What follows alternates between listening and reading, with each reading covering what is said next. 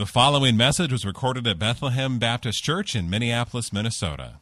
More information can be found online at bethlehem.church. Let me let me pray for us now. So Lord, we we come today on this sweet moment every year where we really in a unique way celebrate your your resurrection. Lord Jesus, your overcoming the grave on our behalf. You're overcoming death so that those who believe in you, you said, will never die. And yet, Lord, what's so sweet about the good news of Jesus, what's so sweet about being a Christian, is that it's not just true today, it's true every day. And so we pray that you would help us by the end of this service have a sturdy, settled, anchored hope in you, King Jesus, our slain and risen and reigning Savior. I pray these things in your name. Amen. Well, I don't know.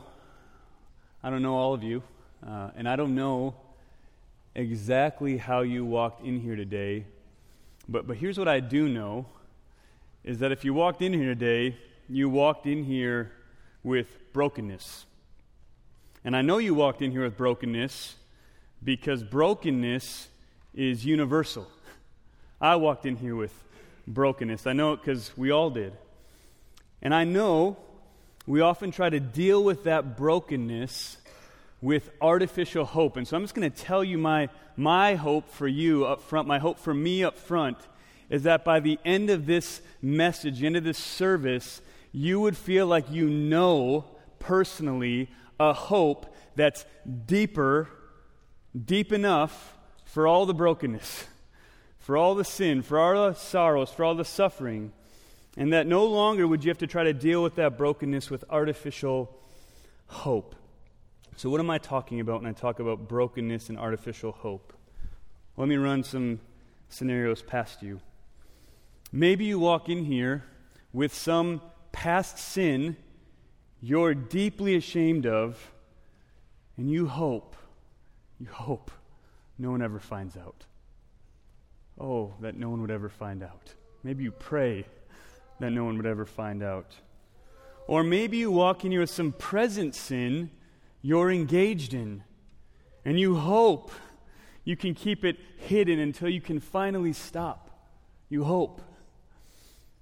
Or maybe it's a life circumstance. Something has happened to you recently. Something has happened to you in the past, and it's stolen a dream of yours, and you're hoping it can come true again. Or maybe it's a prolonged suffering. You wake up with pain every day and sorrow every day, and you hope that maybe someday it will go away. Maybe it's a death of someone you love, and you hope someday it won't hurt so bad.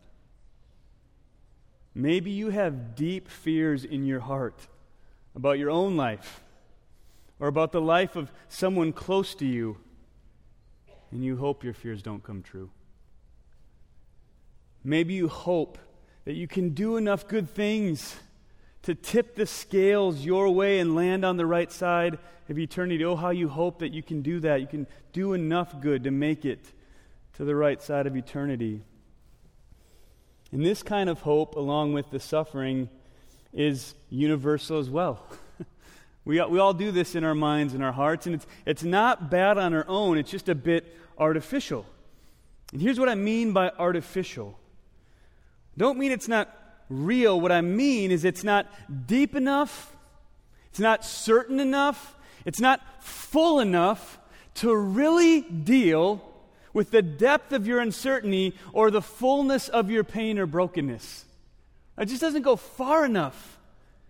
It's a kind of hope we cling to in order in our own hearts to kind of make it day to day, to kick the can of our fears down the road. But even as you do it, right, even as you hope those things, it feels fragile, doesn't it? Doesn't it feel fragile? Our hearts long for hope that can truly anchor us. I was talking to a good friend about this the other day, these kinds of hopes. And they just don't ultimately give us that deep, soul satisfying comfort that we long for. In fact, over time, they make us more anxious because you have to keep hoping, keep drumming up the hope. And behind all this, just going to make things worse on Easter, right? Behind all this is this reality that time is ticking. Like it feels like the clock is running out. The, the world keeps moving. People don't even recognize all the brokenness in us. And the longer you live, the more you realize that life is shorter than you ever realized it was going to be. And some of the suffering stays longer than you thought it would. And some of the dreams you realize might never come true. And some of the fears are hard to shake, some of them even come true. And death keeps casting its shadow. And life can just feel like it, it's, it's slipping through your fingers. Where is it going? Full of sin and suffering, full of broken hearts and lost dreams. From our passage today, I want you to leave here with a kind of hope that is deep enough and full enough and sturdy enough to withstand wherever you walked in with today and whatever you'll face tomorrow. A kind of hope that's not dependent on you at all. kind of hope that's outside yourself. A kind of hope that's not dependent on circumstances, even in the least. And I want you to see the reason we celebrate the resurrection this Easter Sunday and every Sunday we gather is that there is only one hope like that, one place to find it, and his name is Jesus. So I want you to come on into Jesus this morning. I want you to see him and have a sturdy, steady hope so that you can trust him and hope in him today. So let's dive into this passage. This passage is incredible. So let me point out something about our passage right away by pointing you to what comes right before it and right after it. So our passage is 3:18 to 22, and right before it is 3:17, and right after it is chapter 4 verse 1. So I want to read chapter 3 verse 17 and chapter 4 verse 1 to show you what Peter's after in this passage. Chapter 3 verse 17. It's better to suffer for doing good, if that should be God's will, than for doing evil. Chapter 4 verse 1. Since therefore Christ suffered in the flesh, Arm yourselves with the same way of thinking. For whoever has suffered in the flesh has ceased from sin. So our passage is sandwiched between two passages about suffering as a Christian while doing good as Christ suffered. In other words, Peter, writing to the church, assumes what? You're going to suffer. It's going to be all over. And actually, if you decide to follow Jesus, you might suffer more. More might come your way. And so he wants, I think, in these verses, to point them to their ultimate hope that will be deep enough and sturdy enough to face tomorrow.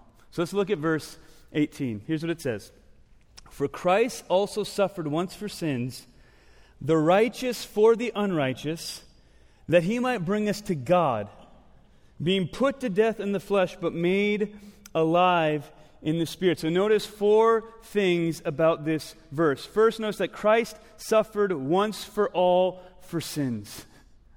What that means, and is very good news, is that he doesn't need to suffer again. It's once for all.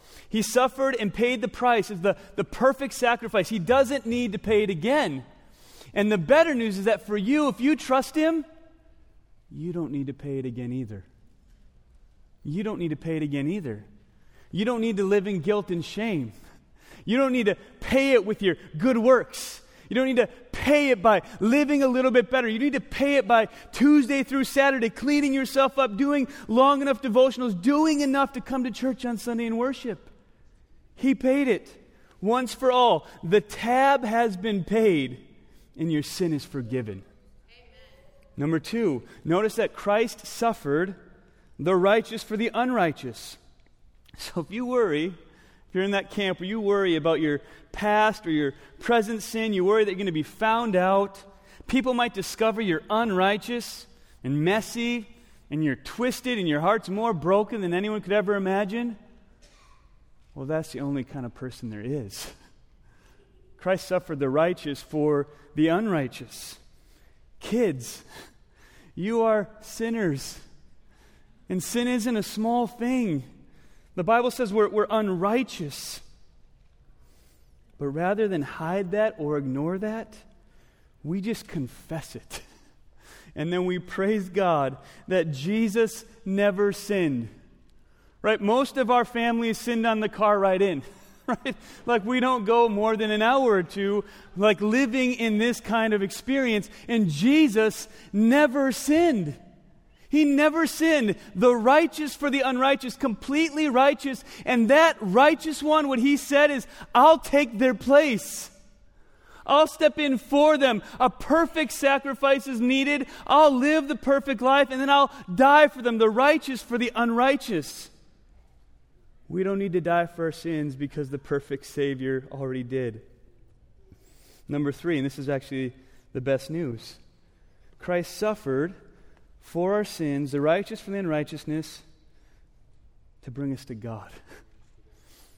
So, whether you know it or not this morning, this is what your heart longs for. This is what you want more than anything else, even if you don't know it.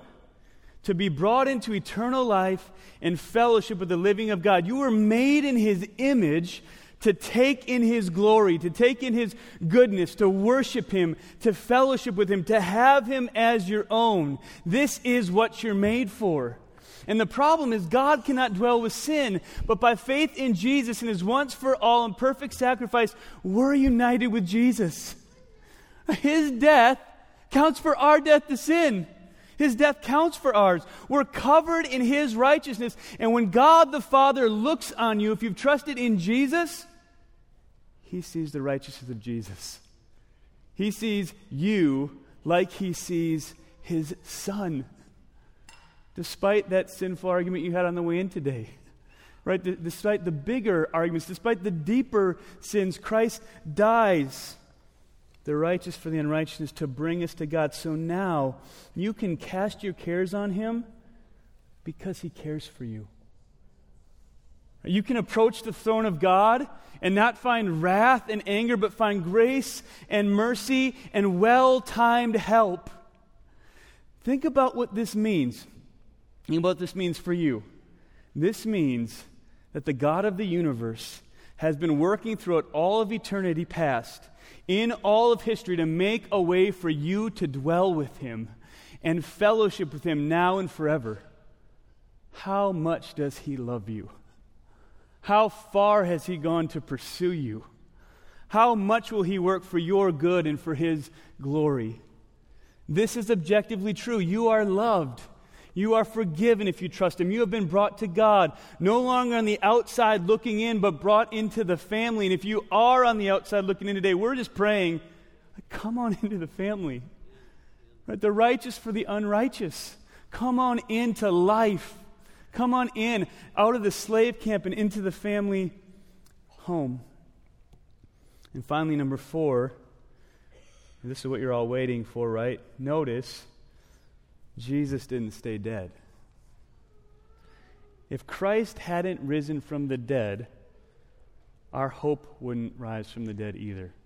I couldn't say anything I just said with any enthusiasm. Right? But he was made alive in the Spirit. This refers to the glorified body of Jesus after his resurrection. Jesus did not stay dead. He rose from the dead to prove that he was who he said he was the Lord of all, the God man in the flesh, God incarnate, coming down from eternal glory to take on our mess, to take on our brokenness, to be crucified for our sins, and then arise again to say, I told you. I told you I am who I am. I conquered death. I pay for sins. I told you, don't you see? It's all true. I am who I am. All of these promises I mentioned are alive and well because Jesus is alive and well. Suffered for our sin as a substitute to bring us to God, and he didn't stay dead. And Peter wants you to see today that if you trust in this perfect, suffering Savior who died to bring you to God and then rose again, then his righteousness and his payment for your sins can be a refuge, refuge for you because he is greater than all evil and he will keep you safe. That's what he wants to show you in the next two verses. We're going to read them. Look at verses 19 to 20. They're a little bit messy, but the main message is clear. Here's what it says In that glorified body in which he went and proclaimed to the spirits in prison, because they formerly did not obey. When God's patience waited in the days of Noah while the ark was being prepared, in which a few, that is, eight persons, were brought safely through the water. Now, if you've been with us the last few weeks, you have an idea of what's going on here. And if you haven't, then this sounds really strange. So I'm going to give you just a little catch up. Basically, we've been walking through the story of, of Noah and the flood. And the word for spirits here, you can go back and listen to Daniel Sukup's sermon a couple weeks ago. The word for spirits here is almost always referring to these demonic, angelic spirits, these beings. And in Genesis 6, right before the flood happens, we have demonic angels coming and sinning. What we see in Genesis 6 is a world full of sin.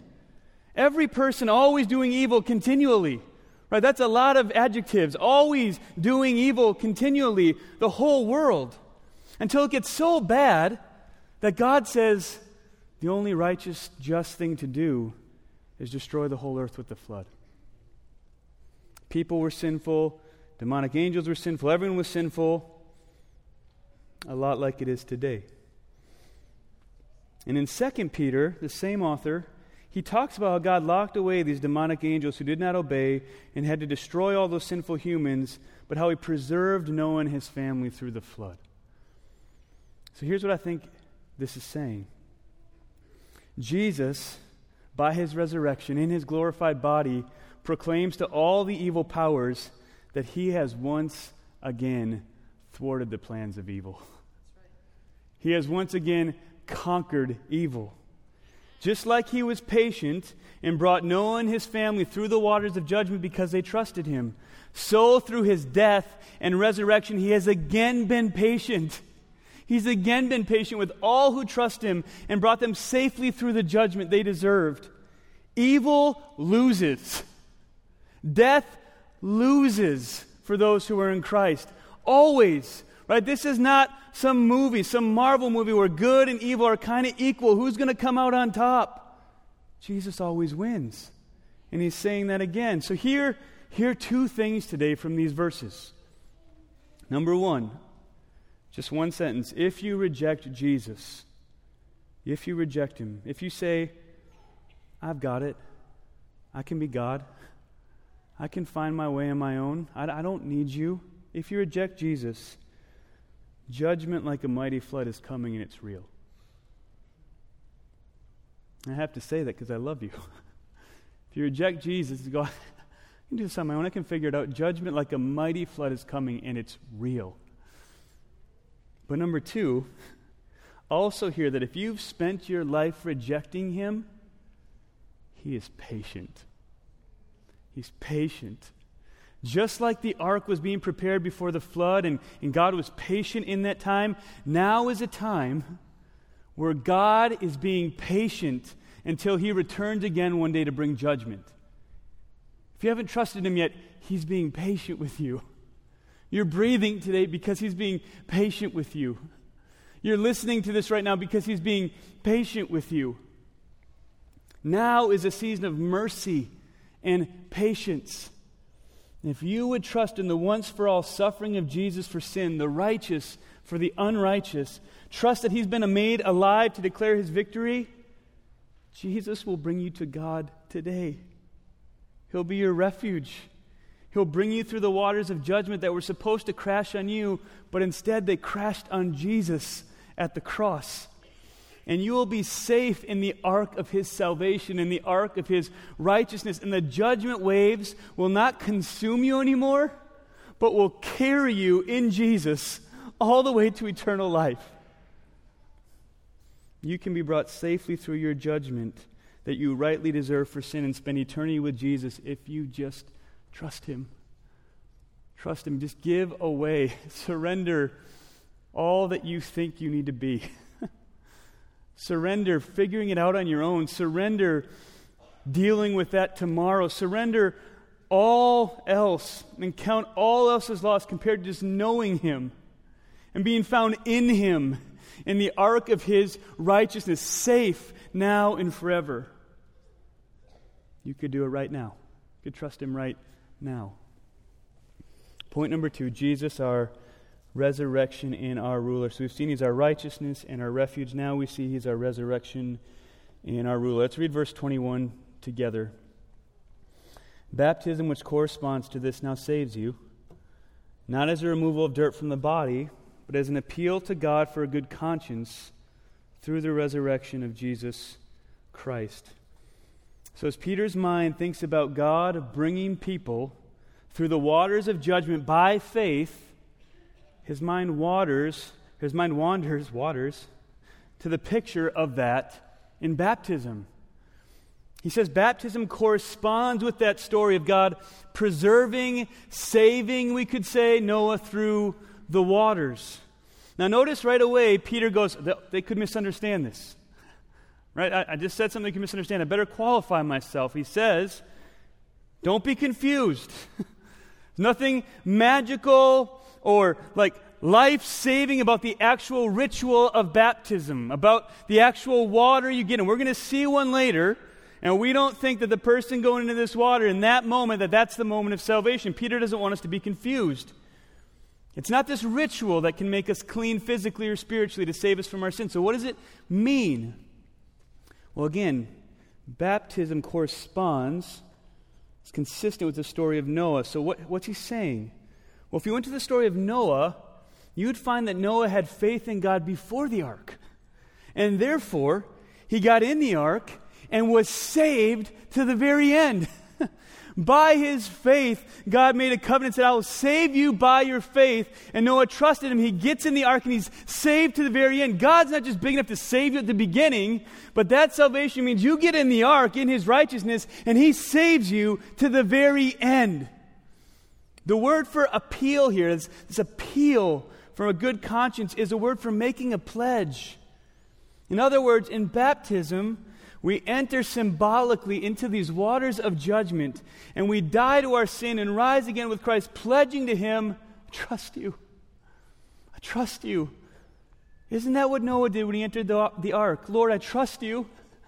I believe you, right? How crazy is that? If you're like, everything you're saying is crazy, Pastor, is it crazier than building an ark because someone says rain is coming and getting in? Right? That, that's what's going on. I trust you. I believe you. I believe your word. I believe what you say. You're more real to me than anything else. I trust you. In other words, the moment of baptism does not create saving faith. It's a moment in which a person already saved says, I trust you. You've saved me. Help me. Making this pledge that I want to live with you and I want to walk with you. We enter into the waters of judgment symbolically, and in those waters we rise from them, appealing to God through his resurrection life. Jesus, now I want to rise with you. I've died with you to my sin. Now I want to I want to rise with you and walk in new resurrection life and power now and forevermore. I want all of your life. I don't want to settle for this just first initial part, but I want to rise with you and walk in new resurrection power now and forever. I believe if I trust you, I'll never die. I believe you will transform my lowly body someday to be like your glorious body. Kids, did you know that if you trust in Jesus, you'll never die? If you're like me, when I was little, I was so scared of dying. I don't know why. But if you trust in Jesus, you'll never die. Kids, do you know that if you trust in Jesus, you're going to get glorified bodies? perfect bodies that are free from sin and suffering and can see and love Jesus perfectly. Wouldn't you like to never get a cold again, to never get really sick again, to never have disease mess everything up, to never have sin mess up how you can see and love Jesus? Kids, wouldn't you love that? Some of you are nodding. That's good. you see, the good news for all of us is not just the death of Christ that saves us, but the reality that baptism points to that we've been made alive in Christ, fully, freely, forever, and we will be alive forever with new bodies that can never sin again. Not just we won't sin again, but they can't sin. Like if I could mess up that body, I would. And I won't be able to mess it up. I won't be able to sin.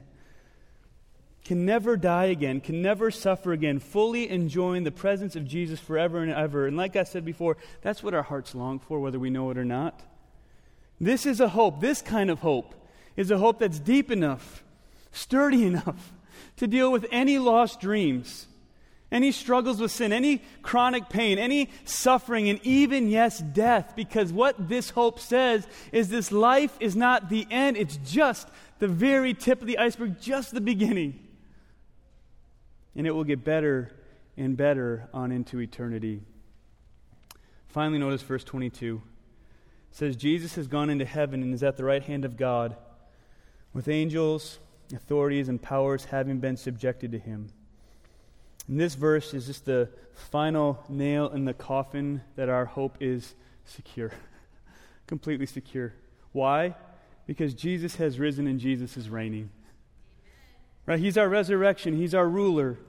Isn't it a good thing to be kept safe by the one who has all the power? Isn't it a good thing to have our hope in the one who has no competition? Right? We don't get that kind of security ever in this life, do we? Do we ever get this kind of security? Right? The, the nations are always raging. The, the peoples are always plotting. We see the world around us filled with, with bad rulers, with sin, with all sorts of pain and brokenness. And sometimes, if we're honest, in our, our weaker moments, it just feels like suffering and sin and evil will win.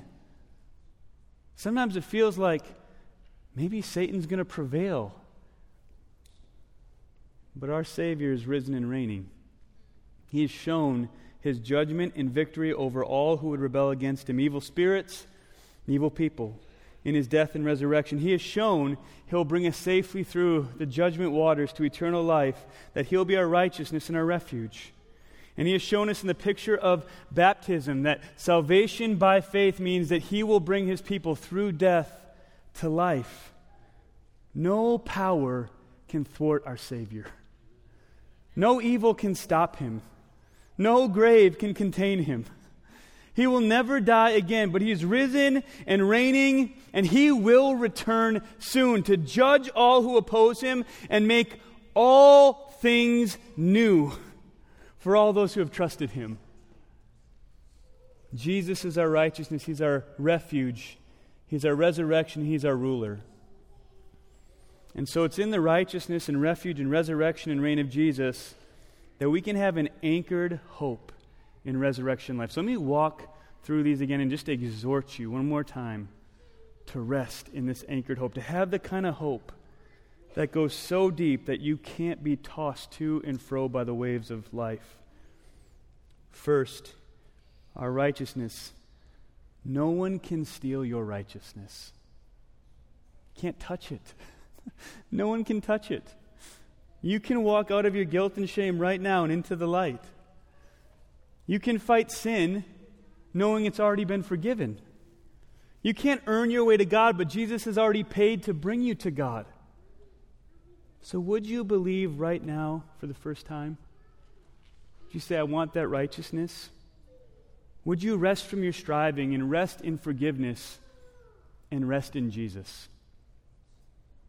No one can shake your refuge. If he's your refuge, no one can shake it. We have a kingdom that can't be shaken. You're safe in Jesus.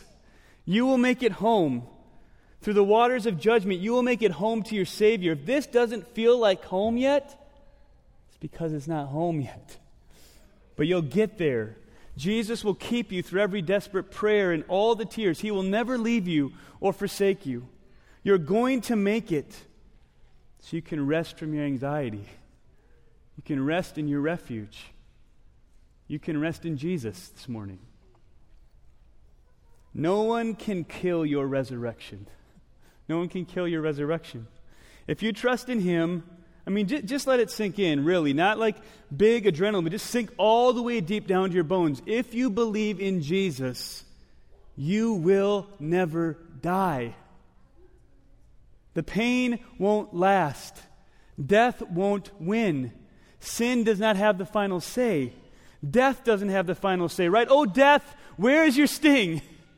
Oh, death, where is your victory? The sufferings of this present life are not worth being compared to the glory that's coming. So rest from your fears. Rest in his resurrection. Rest in Jesus. And finally, no one can thwart our Savior's rule. Jesus reigns, reigns over all things. He lived the perfect life we couldn't live. He died the death we deserved to die for sin. He conquered sin through his resurrection. By faith, we have died with him. We live with him. We'll reign with him forever. He's coming again soon to make all things new. He's coming to wipe away every tear from our eyes and to bring us finally, fully, freely, and forever into his presence, where we will spend eternity declaring that he is worthy of all of our trust and hope and praise. Rest. Hear this rest from clinging to security and comfort. Rest in his rule. Rest in Jesus. It's in him, in Jesus, that you can have an anchored hope in resurrection life. Because he lives, you can face today. Because he lives, you can face tomorrow. And because he lives, we will live forever together in his presence where there is fullness of joy and pleasures forevermore. Let me pray. So, Lord, we're going to get to see now in a picture of baptism what you do. And we're going to see someone who's put all their hope in you, all their trust in you, who is saying, Jesus, you've saved me from my sins. Get me home safe going to see that you are the God who brings your people through the waters of judgment and into eternal life now and forever. So, God, as we see, we ask again, help us believe. Help us trust. Would this picture we're about to see bring us sweet hope and joy in this deep anchoring of our souls that allows us to face tomorrow? We pray all this in Jesus' name. Amen. Thank you for listening to this message from Bethlehem Baptist Church in Minneapolis, Minnesota. Feel free to make copies of this message to give to others, but please do not charge for these copies or alter their content in any way without written permission from Bethlehem Baptist Church. For more information, we invite you to visit us online at bethlehem.church or write us at 720 13th Avenue South, Minneapolis, Minnesota 55415. Bethlehem Baptist Church, spreading a passion for the supremacy of God in all things, for the joy of all peoples, through Jesus Christ.